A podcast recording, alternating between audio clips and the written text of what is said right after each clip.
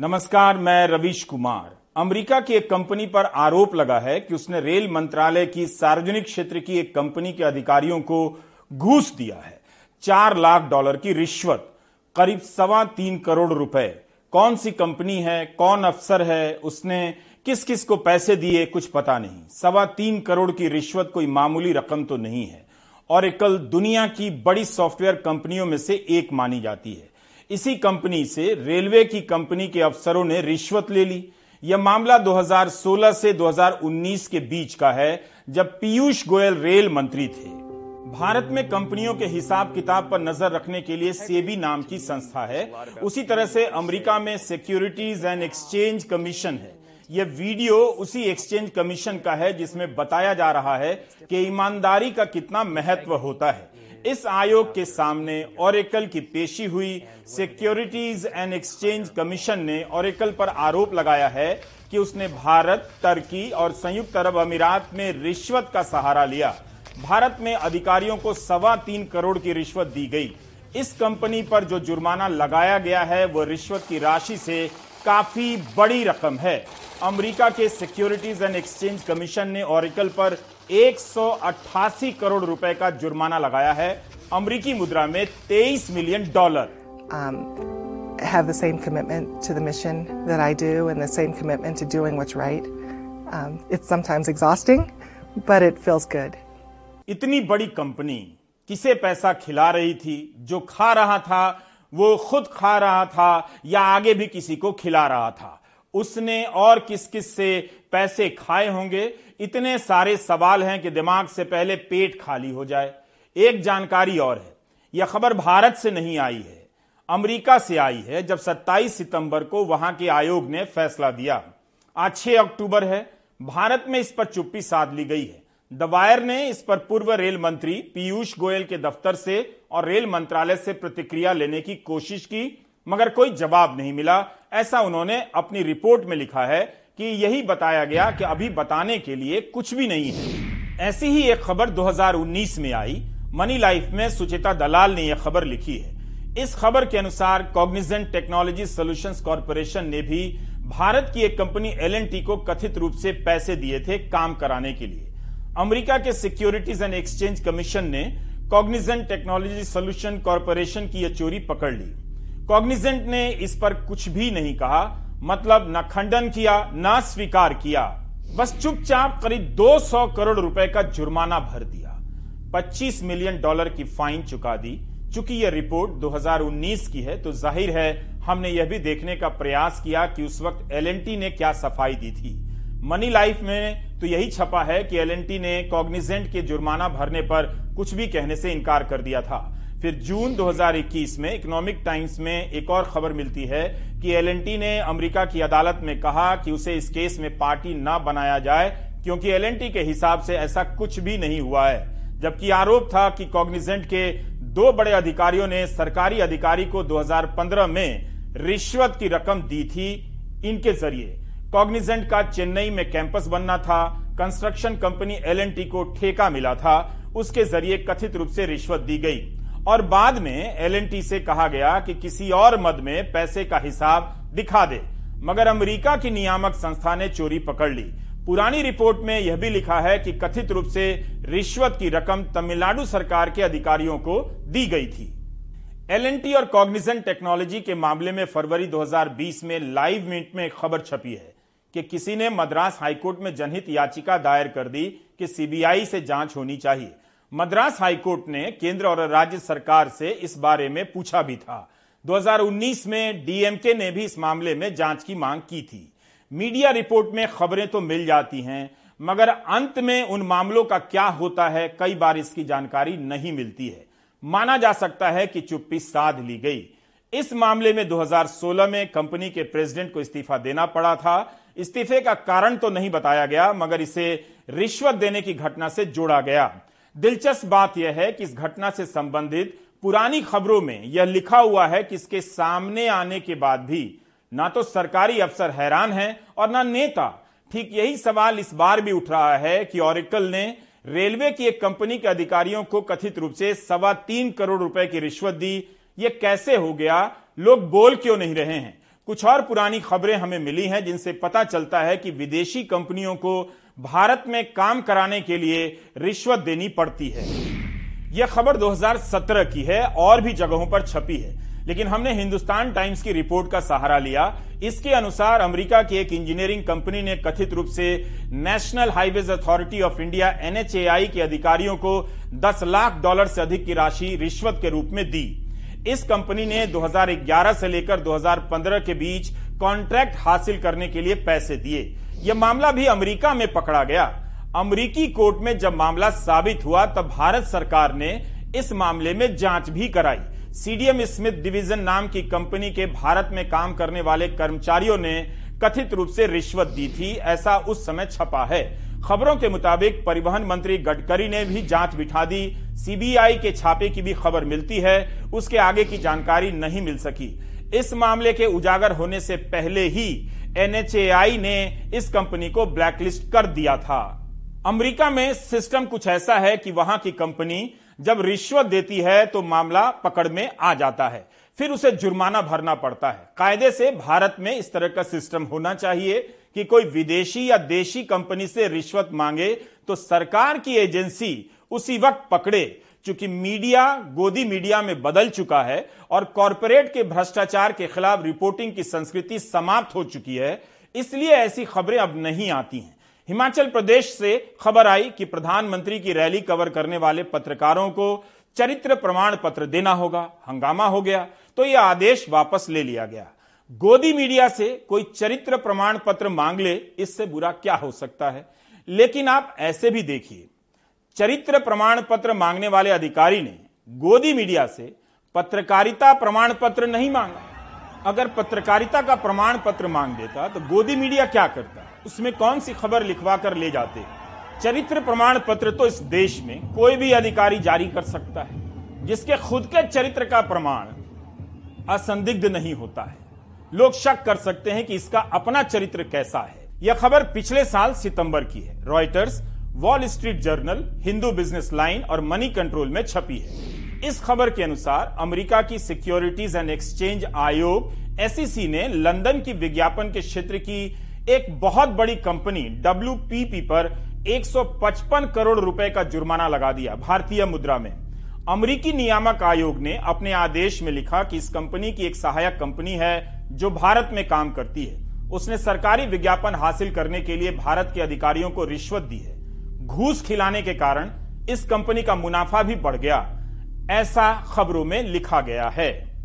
अब यह खबर भी पिछले साल सितंबर की है। एमेजॉन के बारे में आई थी कि एमेजॉन ने 2018-19 19-20 के दौरान लीगल फ़ीस के रूप में कथित रूप से 8000 करोड़ रुपए से ज़्यादा का भुगतान किया। 8000 करोड़ तो बहुत होता है। सवाल उठने लगा कि यह राशि रिश्वत के रूप में तो नहीं दी गई। लीगल फ़ीस के रूप में इसे क्यों दिखाया गया? कंपनी के वित्तीय हिसाब किताब में यह सब दिखाया गया, ऐसा छपा था।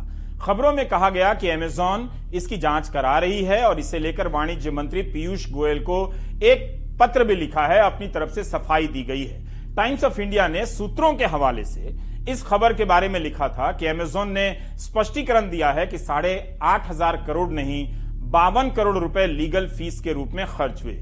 यह खबर भी अलग अलग दावों में उलझकर रह गई। आखिर साढ़े आठ हज़ार करोड़ की बात कहाँ से आ गई थी? मूल बात यह है कि रिश्वत देने के इन आरोपों की खबरें जब आती हैं तो एक दो जगहों पर छपती हैं और गायब हो जाती हैं। रफाल विमान में भी 10 लाख डॉलर की कथित दलाली का मामला सामने आया था।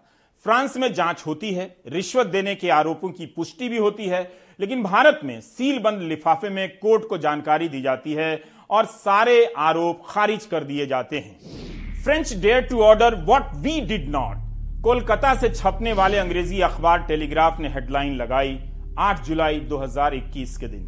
3 जुलाई को एसोसिएट प्रेस ने यह खबर आई थी कि फ्रांस की national financial prosecutor office PNF ने हाल के आरोपों के संदर्भ में जाँच कराने के लिए एक जज को नियुक्त किया है। इस रिपोर्ट में लिखा है कि रफाल को हासिल करने के लिए रिश्वत दी गई। याचिका वित्तीय मामलों के एक एनजीओ ने दायर की थी, जिसने पहले भी एक याचिका दायर की कि दासों ने रिलायंस ग्रुप को इसलिए चुना क्योंकि इसके प्रमुख प्रधानमंत्री मोदी के करीबी थे। पहले इसे हिंदुस्तान एरोनॉटिक्स लिमिटेड एचएएल को दिया जाना था। हम कहाँ से चले थे कहाँ कहाँ से गुजर गए? हमारी बात शुरू हुई कि सॉफ्टवेयर की बड़ी कंपनी ऑरिकल ने अपना काम कराने के लिए रेल मंत्रालय की कंपनी के अधिकारियों को सवा तीन करोड़ रुपए की रिश्वत दी। अमेरिका में जब यह आरोप साबित हो गया तो कंपनी को तीन करोड़ की रिश्वत के कारण एक सौ अट्ठासी करोड़ रुपए का जुर्माना भरना पड़ा। मैं अक्सर सोचता हूँ कि जब कोई मंत्री भारत को विश्व गुरु बनाने का दावा कर रहा होता है, तब रिश्वत लेने वाले अधिकारी क्या सोच रहे होते हैं? क्या ज़ोर ज़ोर से हँसते होंगे? या ज़ोर ज़ोर से रोते होंगे। टैक्स चोरी और रिश्वत की खबरें कहीं से कम नहीं हुई हैं। नीचे की सीढ़ी पर बैठे अधिकारी का वीडियो वायरल हो जाता है, वे सस्पेंड हो जाते हैं।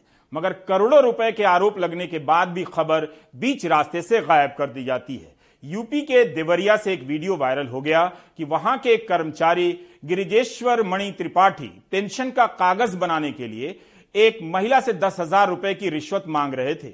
अभी निलंबित कर दिए गए हैं। त्रिपाठी ने तो वीडियो में कहा कि पैसा ऊपर के अधिकारी तक जाता है मगर ऊपर वाला ऊपर वाला होता है उसका कुछ नहीं होता है। हम लोग हैं ऑपरेटर हैं। एक हज़ार कौन चाहे देवरिया में मिलेगा हाँ? एक तो हज़ार है, एक हज़ार दिए ना मुकेश को। हाँ। तो कह लिए थे अब वो कहे थे बड़े बाबू ठीक है नहीं कहेंगे तो रखे रहो अपने पास ये भी रखे रहो हमारी तरफ़ से। अच्छा रख ली। फिर हम नहीं रखेंगे। हम क्यों रखेंगे? हम जो सिस्टम है जो अधिकारी को हमको देना है कि हम बोले कि रख लीजिए। हम रख लेंगे पॉकेट में अपने। हमारी औकात है। नहीं कहेंगे तुमको नहीं। नहीं जानती हो तो जान लो। यहाँ पूरा तुम्हारा सारा क्लेम निकालने का दस हज़ार रुपया फ़ीस है।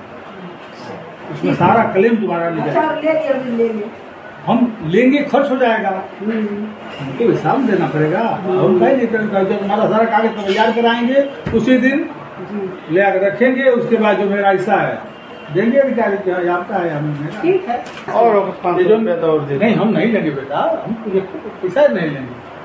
जिस दिन लेंगे पूरा लेंगे तो उस दिन काम कराएँगे। ठीक बाबा कमा हाँ। दे दे। हाँ, नहीं। से। ठीक है। वही आ जाएगा उसी समय देंगे। सारा काम तुम्हारा एक दिन में हम कराएँगे हाँ, तब और तो- हम लेके लफड़ा नहीं पाते राजनीति में राष्ट्रवाद और धर्म की आंधी चल रही है चलाई भी जा रही है।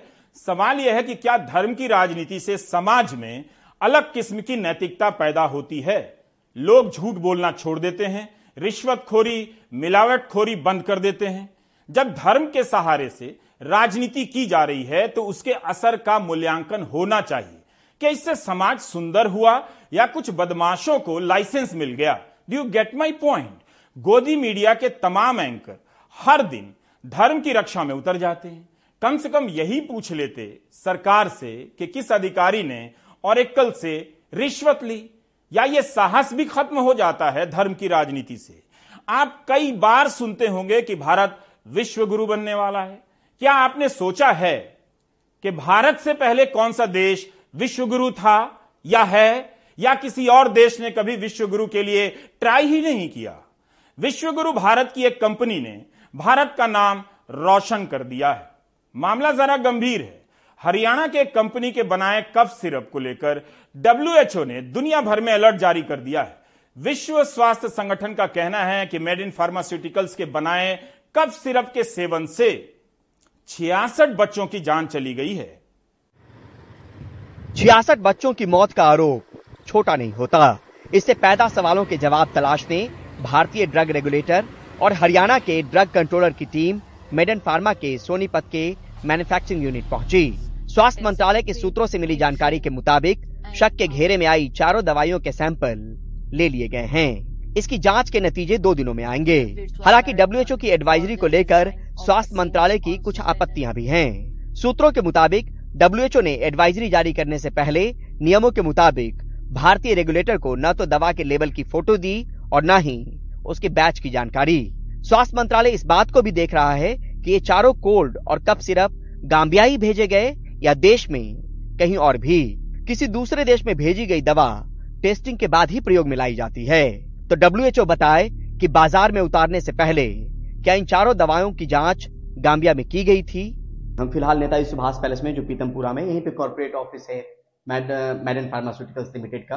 और यहाँ पे आप देखिए कि फ़िलहाल जो है, ये सुबह में ये बताया गया कि ये ऑफ़िस खुला ज़रूर था, लेकिन अब ये बंद कर दिया गया है। इस पे ताला लगा हुआ है। यहाँ पे कोई फ़िलहाल मौजूद नहीं है। लेकिन आरोप इसी कंपनी को लेकर लगा है कि जिसमें इसके कप सिरप, कोल्ड और कप सिरप पीने के बाद जो है, वो बच्चों की मौत हो गई। डब्ल्यूएचओ ने प्रेस कॉन्फ्रेंस करके कहा कि लोग promethazine oral solution Kofexmalin baby cough syrup Makoff baby cough syrup और मग्रिप एंड कोल्ड सिरप के प्रयोग से बचें।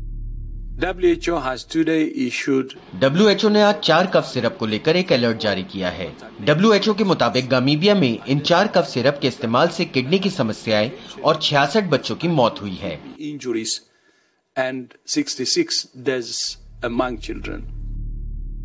भारत के केमिस्ट और ड्रगिस्ट ऑर्गेनाइजेशन ने मेडन फार्मा के सवालों के घेरे में आए चारों सिरप की। भारत में मौजूदगी से इनकार किया है। डब्ल्यूएचओ ने गाम्बिया में जो चार कफ सिरप देखी हैं जिसपे बच्चों की कुछ डेथ्स हुई हैं। इसके बारे में हमने पता किया है कि जो मेडन फार्मास्यूटिकल सोनीपत कंपनी है, वो केवल एक्सपोर्ट में है, देश में उसका कोई मार्केटिंग नहीं है। फिर भी हमने एहतियात के तौर पर डीसीजीआई को भी यह पूछा है कि अगर हमें देश में कुछ इसके प्रति हमारे केमिस्टों को, नौ लाख चालीस हज़ार केमिस्टों को आगाह करना है तो हाँ हमें बताएँ ताकि हम अपने लोगों को सूचित कर सकें। जाँच पड़ताल से लेकर सवालों का दौर जारी है। सवाल भारत की फार्मा कंपनी पर भी है और डब्ल्यूएचओ पर भी। जवाब, जल्दी तलाशने ज़रूरी हैं क्योंकि सवाल ज़िंदगी का है। नई दिल्ली से परिमल कुमार एनडीटीवी इंडिया भारत की दवा कंपनी के बनाए प्रोडक्ट से बच्चे मर जाएँ, ग्लोबल लेवल पर भारत के लिए अच्छा नहीं है, साख खराब हो जाती है। भारत की दवा कंपनियों की साख बेहतर हुई थी, लेकिन अगर यह मामला सही निकला तो विश्वगुरु बनने के लिए आतुर भारत के लिए अच्छा नहीं होगा। बेहतर है कि हर तरह से मुकम्मल जाँच होनी चाहिए। स्वच्छता को लेकर ज़मीन पर कितना काम हुआ है, विज्ञापन कितना छपा है, इसकी जानकारी मेरे पास नहीं है। लेकिन हर साल स्वच्छ सर्वेक्षण की रिपोर्ट तो आती है। फला शहर आगे हो गया, फला पीछे हो गया। उस सर्वेक्षण में इसकी जानकारी नहीं होती कि इस अभियान से सफ़ाई कर्मियों की ज़िंदगी में क्या बदलाव आए। उनकी नौकरी कितनी पक्की हुई, सैलरी कितनी बढ़ गई और सुरक्षा कितनी बेहतर हुई। आप किसी एक अखबार को लेकर सिर्फ़ इतना टाइप कीजिए गूगल में कि सीवर या टैंक की सफ़ाई करते समय दम घुटने से कितने लोगों की मौतें हुई हैं। आपको सच्चाई दिख जाएगी। नहीं देखना चाहते, कोई बात नहीं। इसके बिना भी हम विश्व गुरु बन सकते हैं, कोई रोक नहीं सकता है। भाषण में हमें कभी भी पीछे नहीं रहना है, भले राशन का जुगाड़ ना हो। पिछले 10 सितंबर को दिल्ली के मुंडका में सीवर की सफ़ाई करते समय दम घुटने से दो लोगों की मौत हो गई। इस साल मार्च की खबर है, दिल्ली से ही अमर उजाला में छपी है। दो दिनों के भीतर दिल्ली में छह लोग दम घुटने से मर गए। ये सभी सीवर की सफ़ाई करने के लिए उतरे थे। पिछले साल जनवरी में फरीदाबाद में दो लोगों की मौत हो गई थी।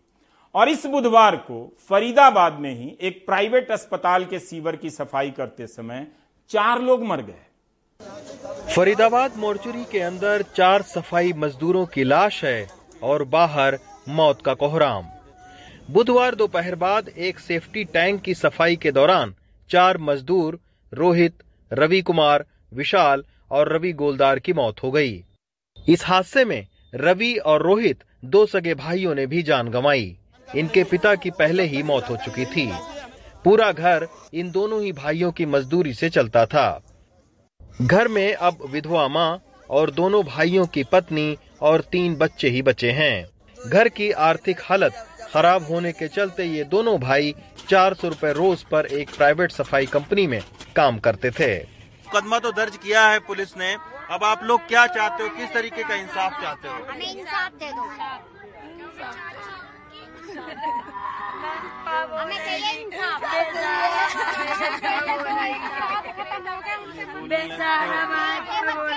कमाने वाले एक ही तो यही दोनों बच्चे थे। हाँ दो ही थे कमाने वाले बच्चे और नहीं यही कमाने वाले हाँ।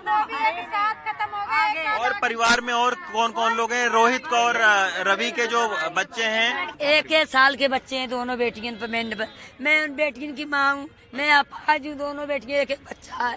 अब मैं तो कुछ कर नहीं सकती हूँ सर। सास तो विधवा है। मैं तो अपाज हूँ। इनके जो दो ही बच्चे मेरे ऊपर वाले ने ले लिया मेरी बेटी को इंसाफ चाहिए। मेरी बेटी के एक एक साल के बच्चे हैं मेरी बेटी को इंसाफ चाहिए। दिहाड़ी मजदूरी करते दाढ़ी दाढ़ी देता चार सौ रुपया की। चार सौ रुपए की दिहाड़ी। की दाढ़ी खाली। वो भी पहले नाली मोरी कराते और उसी दिन तो सफ़ाई के काम को ले गए और गटर को काम करवाओ।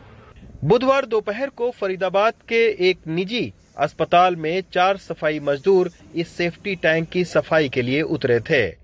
बताया ये भी जा रहा है कि बिना सुरक्षा उपकरणों के मजदूर सुपरवाइजर की मौजूदगी में सेफ्टी टैंक में उतरे थे। अस्पताल ने कैमरे के सामने बात नहीं की, लेकिन उनका कहना है कि ये सेफ्टी टैंक नहीं, बल्कि रेन वाटर हार्वेस्टिंग का टैंक था। हम अस्पताल में उस जगह पर पहुँचे जहाँ मजदूरों की मौत हुई थी।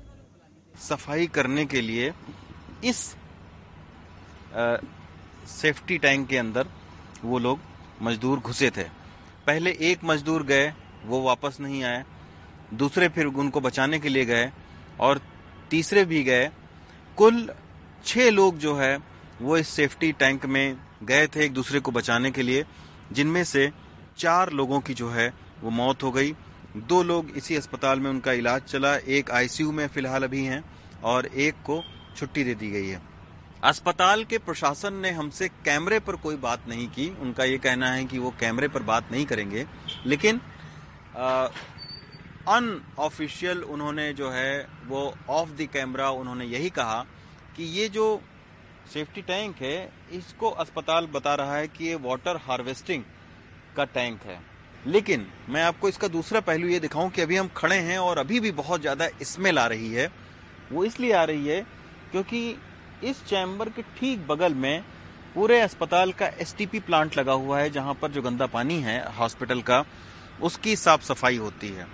पुलिस ने अस्पताल और प्राइवेट फर्म के खिलाफ मामला दर्ज कर लिया है, लेकिन गिरफ्तारी कोई नहीं हुई है, और जाँच के नाम पर उनके पास कहने को भी ज़्यादा कुछ नहीं है।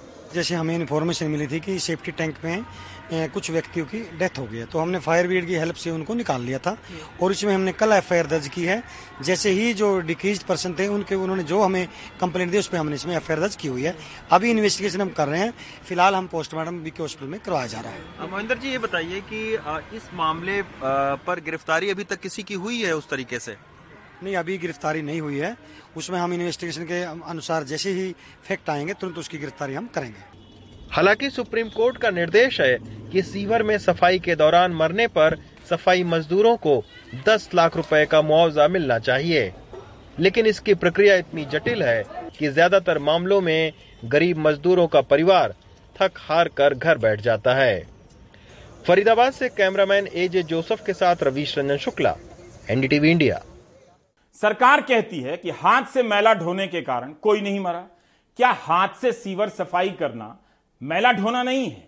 क्या इस पर कोई बहस हो रही है? रेवड़ियों पर हो रही है। क्या आप नहीं जानते या जानना ही नहीं चाहते कि कोविड के समय कई देशों ने अपने नागरिकों के खाते में हज़ारों डॉलर डाले ताकि वे अपने आर्थिक नुकसान की भरपाई कर सकें? जो नौकरी में थे, उनके खाते में भी पैसे दिए गए। America, Germany New Zealand Canada, Australia, न जाने कितनी जगहों पर। क्या वो रेवड़ियाँ थी? बहस होनी चाहिए कि विज्ञापन छपवाकर और भाषणों में आर्थिक रूप से सुपर पावर होने के दावे के बाद भी 80 करोड़ जनता की हालत इतनी खराब क्यों है कि वो दो वक्त का अनाज नहीं खरीद सकती? हमारा काम है इन्हीं सब खबरों और सवालों को सामने लाना, जो आपकी नज़रों से गायब कर दी जाती हैं। ये स्क्रोल डॉट इन पर रिपोर्ट छपी है कि 2020 में कोविड महामारी के कारण साढ़े पाँच करोड़ से ज़्यादा भारतीय गरीबी रेखा के नीचे चले गए। विश्व बैंक ने Centre for Monitoring Indian Economy के सर्वे के आधार पर यह आंकलन पेश किया है। भारत ने 2011 से इस तरह का आधिकारिक डेटा भी प्रकाशित नहीं किया है। 2020 में अंतर्राष्ट्रीय मुद्रा कोष ने कहा कि 2020 में दो दशमलव तीन करोड़ भारतीय गरीब हो गए कोविड के कारण। विश्व बैंक का मानना है कि जब आंकड़ों को अंतिम रूप दिया जाएगा, तब यह संख्या साढ़े पाँच करोड़ से भी ज़्यादा हो सकती है। महामारी के कारण अकेले भारत में नहीं, बल्कि दुनिया भर में गरीबी बढ़ी है। राहुल गांधी के साथ 126 पदयात्री साढ़े तीन हज़ार किलोमीटर की यात्रा पर निकले हैं। अभी तक इन सभी ने 500 किलोमीटर से अधिक की यात्रा पूरी कर ली है। इन दिनों यह यात्रा कर्नाटक से गुजर रही है। आज सोनिया गांधी भी कुछ देर के लिए भारत जोड़ो यात्रा में शामिल हुई।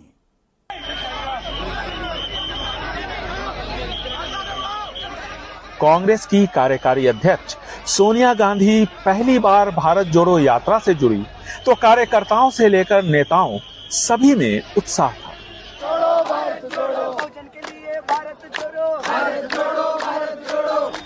सोनिया गांधी करीब पौन घंटे तक पद यात्रा में शामिल रही। लेकिन उनके खराब स्वास्थ्य का हवाला देकर राहुल गांधी उन्हें वापस जाने की कोशिश करते नज़र आए। तो बाद में सोनिया गांधी वापस चली गई। मैडम।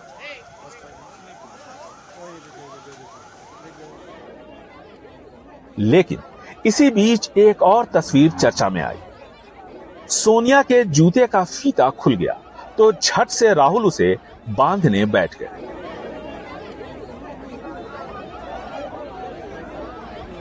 सोनिया गांधी और राहुल से मिलने और उन्हें देखने काफ़ी भीड़ उमड़ी। वो भी मंडिया में जो कि जेडीएस का गढ़ माना जाता है। राहुल गांधी को देखा सोनिया गांधी को देखा। राहुल गांधी को देखना सबसे अच्छा लगा क्योंकि वो हमारे लिए इतना सफ़र कर रहे हैं तो हम भी उसके साथ आगे आगे जाना चाहते यात्रा में। यात्रा में। भारत जोड़ो में हम भी शामिल होकर बहुत खुशी हुई हमको।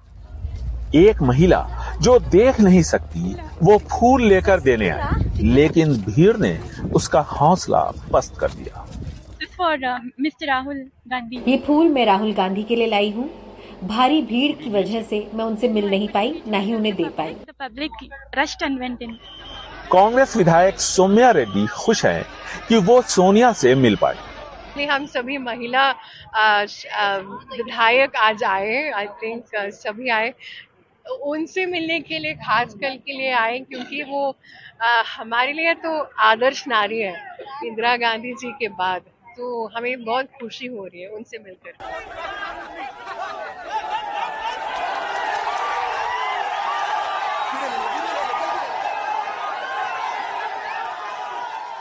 भारत जोड़ो यात्रा का शाम का दृश्य। बुज़ुर्ग सिद्धरामैया का हाथ पकड़ राहुल गांधी दौड़ने लगे। ये कहना मुश्किल है कि राहुल गांधी खुद की फिटनेस दिखाने की कोशिश कर रहे थे या अपनी पार्टी के नेताओं को फिट रहने का संकेत दे रहे थे। लेकिन वेणुगोपाल को 75 साल के सिद्धरमैया पर तरस आया।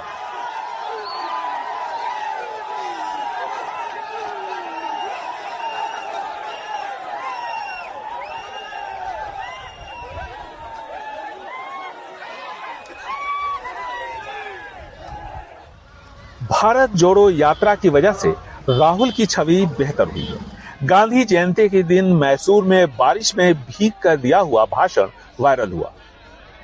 राहुल गांधी कर्नाटक में भारत जोड़ो के साथ जब आए, उन दिनों पे सीएम 40 परसेंट वाला पोस्टर वायरल था, जिसमें निशाना कर्नाटक की बीजेपी सरकार और मुख्यमंत्री बसवराज बोमई पर भ्रष्टाचार को लेकर साधा गया है। राहुल गांधी अपने भाषण में ज़्यादातर यही मुद्दा उठाते हैं।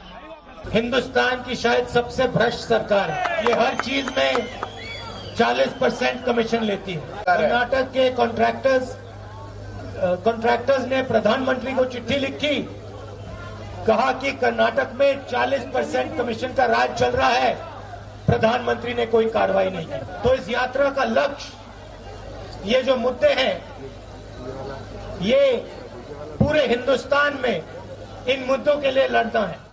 जब कभी भी कांग्रेस पर संकट गहराया गांधी परिवार ने कर्नाटक का रुख किया और इस राज्य ने कभी निराश नहीं किया। 1980 में इंदिरा गांधी को सुरक्षित सीट चिकमंगलुरु में कामयाबी मिली तो 1999 में सोनिया गांधी ने बेल्लारी का दामन थामा और अब पार्टी के नए अध्यक्ष के तौर पर मल्लिकार्जुन खड़गे का नाम तय माना जा रहा है। भारत जोड़ो यात्रा अपनी रफ्तार से आगे बढ़ रही है। लेकिन दिल्ली अभी दूर है। सोनिया गांधी के इस यात्रा से जुड़ने से कार्यकर्ताओं और नेताओं में उत्साह है। लेकिन सवाल ये उठता है कि क्या यह यात्रा कर्नाटक कांग्रेस के दो वरिष्ठ नेता सिद्धरमैया और डी के शिव कुमार के गिले शिकवे दूर कर पाएगी अगर ऐसा होता है, तभी कर्नाटक में कांग्रेस के जीतने की संभावना बढ़ेगी पांडवपुरा, मंडिया से कैमरामैन गोविंद मूर्ति के साथ निहाल खिदवई एनडीटीवी इंडिया। क्या आप जानते हैं कि पाँच दिनों के भीतर गुजरात और महाराष्ट्र से 317 करोड़ के जाली नोट पकड़े गए हैं? पाँच अक्टूबर को मुंबई से 227 करोड़ के जाली नोट बरामद हुए। विकास जैन को मास्टरमाइंड बताया जा रहा है। विकास के साथ अंशुल शर्मा और दीनानाथ यादव को भी पकड़ा गया है। गिरफ़्तार हो गए हैं। इसके पाँच दिन पहले 30 सितंबर को सूरत में ही 25 करोड़ का जाली नोट पकड़ा गया। यह पैसा एंबुलेंस में ले जाया जा रहा था। यही नहीं, जब और जाँच हुई, तब सूरत, जामनगर और आनंद ज़िले से 90 करोड़ के जाली नोट बरामद हुए। यह सब मिलाकर 317 करोड़ से अधिक की राशि हो जाती है। एंबुलेंस में नकली नोटों का पकड़ा जाना अच्छी बात नहीं है। वैसे ही लोग सवाल कर रहे हैं कि 30 सितंबर को प्रधानमंत्री के काफिले को रोककर एंबुलेंस जाने दिया गया। लोग पूछने लगे कि यह एंबुलेंस उनके रास्ते में कैसे आ गई। उनके काफिले का मार्ग तो पूरी तरह से बंद होता है। एंबुलेंस में कौन था? जो मरीज़ था, वो किस अस्पताल में भर्ती हुआ? उसने प्रधानमंत्री जी का धन्यवाद क्यों नहीं किया? मीडिया ने मरीज़ के परिवारों का इंटरव्यू भी छोड़ दिया। बस यही समझ नहीं आया। गुजराती अखबारों के पाठक ही बता सकते हैं कि क्या उनके यहाँ ऐसी कोई रिपोर्ट छपी है या छपी नहीं है। उम्मीद है जल्दी ही मरीज़ का परिवार सामने आएगा या लाया जाएगा जो प्रधानमंत्री का धन्यवाद अदा करेगा। पूरा देश धन्यवाद दे रहा है। मरीज़ के परिजनों को भी धन्यवाद देने सामने आना चाहिए। अब सोचिए, अगर बिहार में 317 करोड़ रुपए के जाली नोट पकड़े गए होते तो गोदी मीडिया रोज जंगल राज के नाम से बहस करता। 2020 में गृह राज्य मंत्री ने लोकसभा में बताया कि 2016 से 19 के बीच गुजरात से 11 करोड़ से अधिक के जाली नोट पकड़े गए। यह देश के 17 सीमावर्ती राज्यों में सबसे अधिक था। पिछले पाँच दिनों में गुजरात और महाराष्ट्र से 317 करोड़ रुपए के जाली नोट पकड़े गए हैं।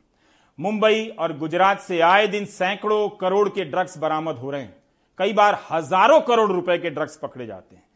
इस पर पूरे देश को चिंता करनी चाहिए, क्योंकि जो ड्रग्स नहीं पकड़ा जाता होगा, वो कहाँ कहाँ पहुँच रहा होगा। किस किस के घर में? इतना ही सोच लीजिए तो काफ़ी है। बाकी ब्रेक ले लीजिए।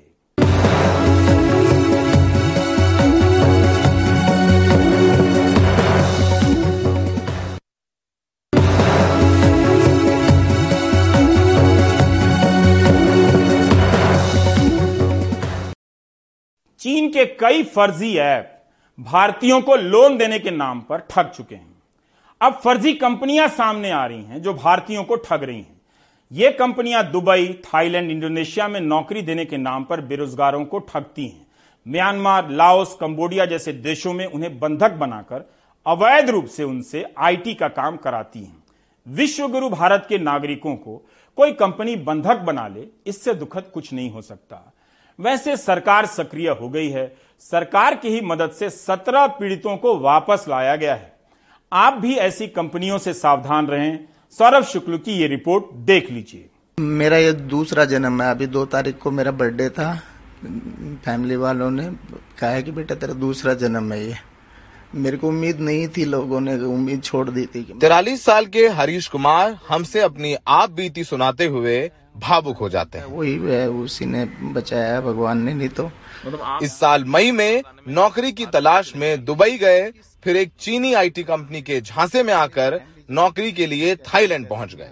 पवन से वादा किया गया था कि मोटी सैलरी और रहने के लिए घर दिया जाएगा।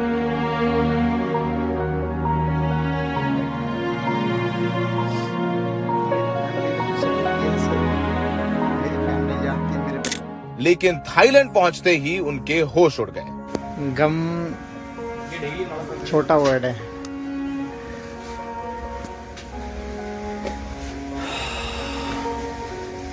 ये बच्चे नए 20-22 साल के लड़के हैं। दुबई से आके यहाँ पे काम के लिए आए। फिल्मी तरीके से उन्हें बंदूक की नोक पर अगवा कर म्यांमार ले जाया गया, जहाँ पहले से ही हरीश जैसे कुछ भारतीय मौजूद थे। वहाँ हरीश से हर रोज 16 से 17 घंटे अवैध तरीके से फेसबुक के ज़रिए लोगों से चैट कर उनका डेटा लेने का काम कराया गया। और जब हरीश ने भारत जाने की बात की तो उन्हें पीटा गया। यहाँ तक कि बिजली का करंट भी लगाया गया। मेरी फैमिली ने जो सफ़र किया सर। ट्रांसफ़र वहाँ रह रहे दूसरे भारतीयों के साथ भी जानवरों जैसा बर्ताव किया गया। कुछ को तो हथकड़ियाँ लगाकर कमरे में बंद कर दिया जाता था। वो हमारे साथ टॉर्चर करने लगे, हमें मारपीट करने लगे और हमारे को करंट लगाया गया, हमें दौड़ाने लगे दस दस किलोमीटर की रेस लगाते थे हमें और बहुत खाना नहीं देते थे। हरीश और दूसरे बंधकों का परिवार भारतीय विदेश मंत्रालय से मदद की गुहार लगाता रहा, पर मदद नहीं मिली। किसी तरह म्यांमार की सेना ने हरीश समेत सत्रह लोगों को बचाया और थाईलैंड छोड़ दिया। वहाँ थाईलैंड की पुलिस ने इन भारतीयों को अवैध तौर पर बॉर्डर पार करने के लिए लगभग एक महीने जेल में बंद रखा। हरीश लगभग चार हज़ार थाई बात का दंड देकर जेल से निकले और एक एजेंट की मदद से 29 सितंबर को भारत लौटे। यहाँ भारत आने में भारत एम्बेसी ने कोई किसी ने सर किसी आप खुद आए। मैं खुद अपने भगवान ने बचाया मेरे को कोई किसी ने कोई मदद नहीं की मेरी किसी ने भी नहीं की। ये वीडियो थाईलैंड में बंधक भारतीयों ने उन्हें बचाने की गुहार लगाते हुए भेजा था। यहाँ तक कि तमिल भारतीयों की मदद के लिए तमिलनाडु के मुख्यमंत्री स्टालिन को प्रधानमंत्री मोदी को पत्र लिखना पड़ा जिसके बाद भारतीय विदेश मंत्रालय की नींद टूटी। मंगलवार को भारत सरकार कुल तेरह भारतीयों को थाईलैंड से वापस लेकर आई है। इसके पहले 32 और लोगों को छुड़ाकर वापस लाया गया है। भारत सरकार ने एक एडवाइजरी जारी कर भारतीयों से अपील की है कि सोशल मीडिया पर मिल रहे जॉब ऑफर्स को जाँच ले, कंपनी को जांचने पर रखने के बाद ही विदेश जाएँ। हरीश और सत्रह भारतीय तो किसी तरीके से वापस लौट आए हैं, लेकिन अब भी सैकड़ों भारतीय हैं जो म्यांमार, थाईलैंड, लाओस, कंबोडिया में फंसे हुए हैं, जिनसे अवैध रूप से आईटी के काम कराए जा रहे हैं, जानवरों जैसा बर्ताव किया जा रहा है, और जो कहानी अब तक निकलकर सामने आई है, उसे साफ़ लगता है कि इन चीनी कंपनियों के साथ थाईलैंड, म्यांमार, लाओस और कंबोडिया की सरकारें भी हैं, क्योंकि जानते हुए भी कि यहाँ पर अवैध रूप से ये आईटी का काम करवाया जा रहा है, इन कंपनियों पर कार्रवाई नहीं हो रही है और धड़ल्ले से ऐसी कंपनियाँ अवैध तौर पर इन देशों में चल रही हैं। सहयोगी कनन पात्रा के साथ दिल्ली से सौरभ शुक्ला, एनडीटीवी इंडिया। आप देख रहे थे प्राइम टाइम, नमस्कार।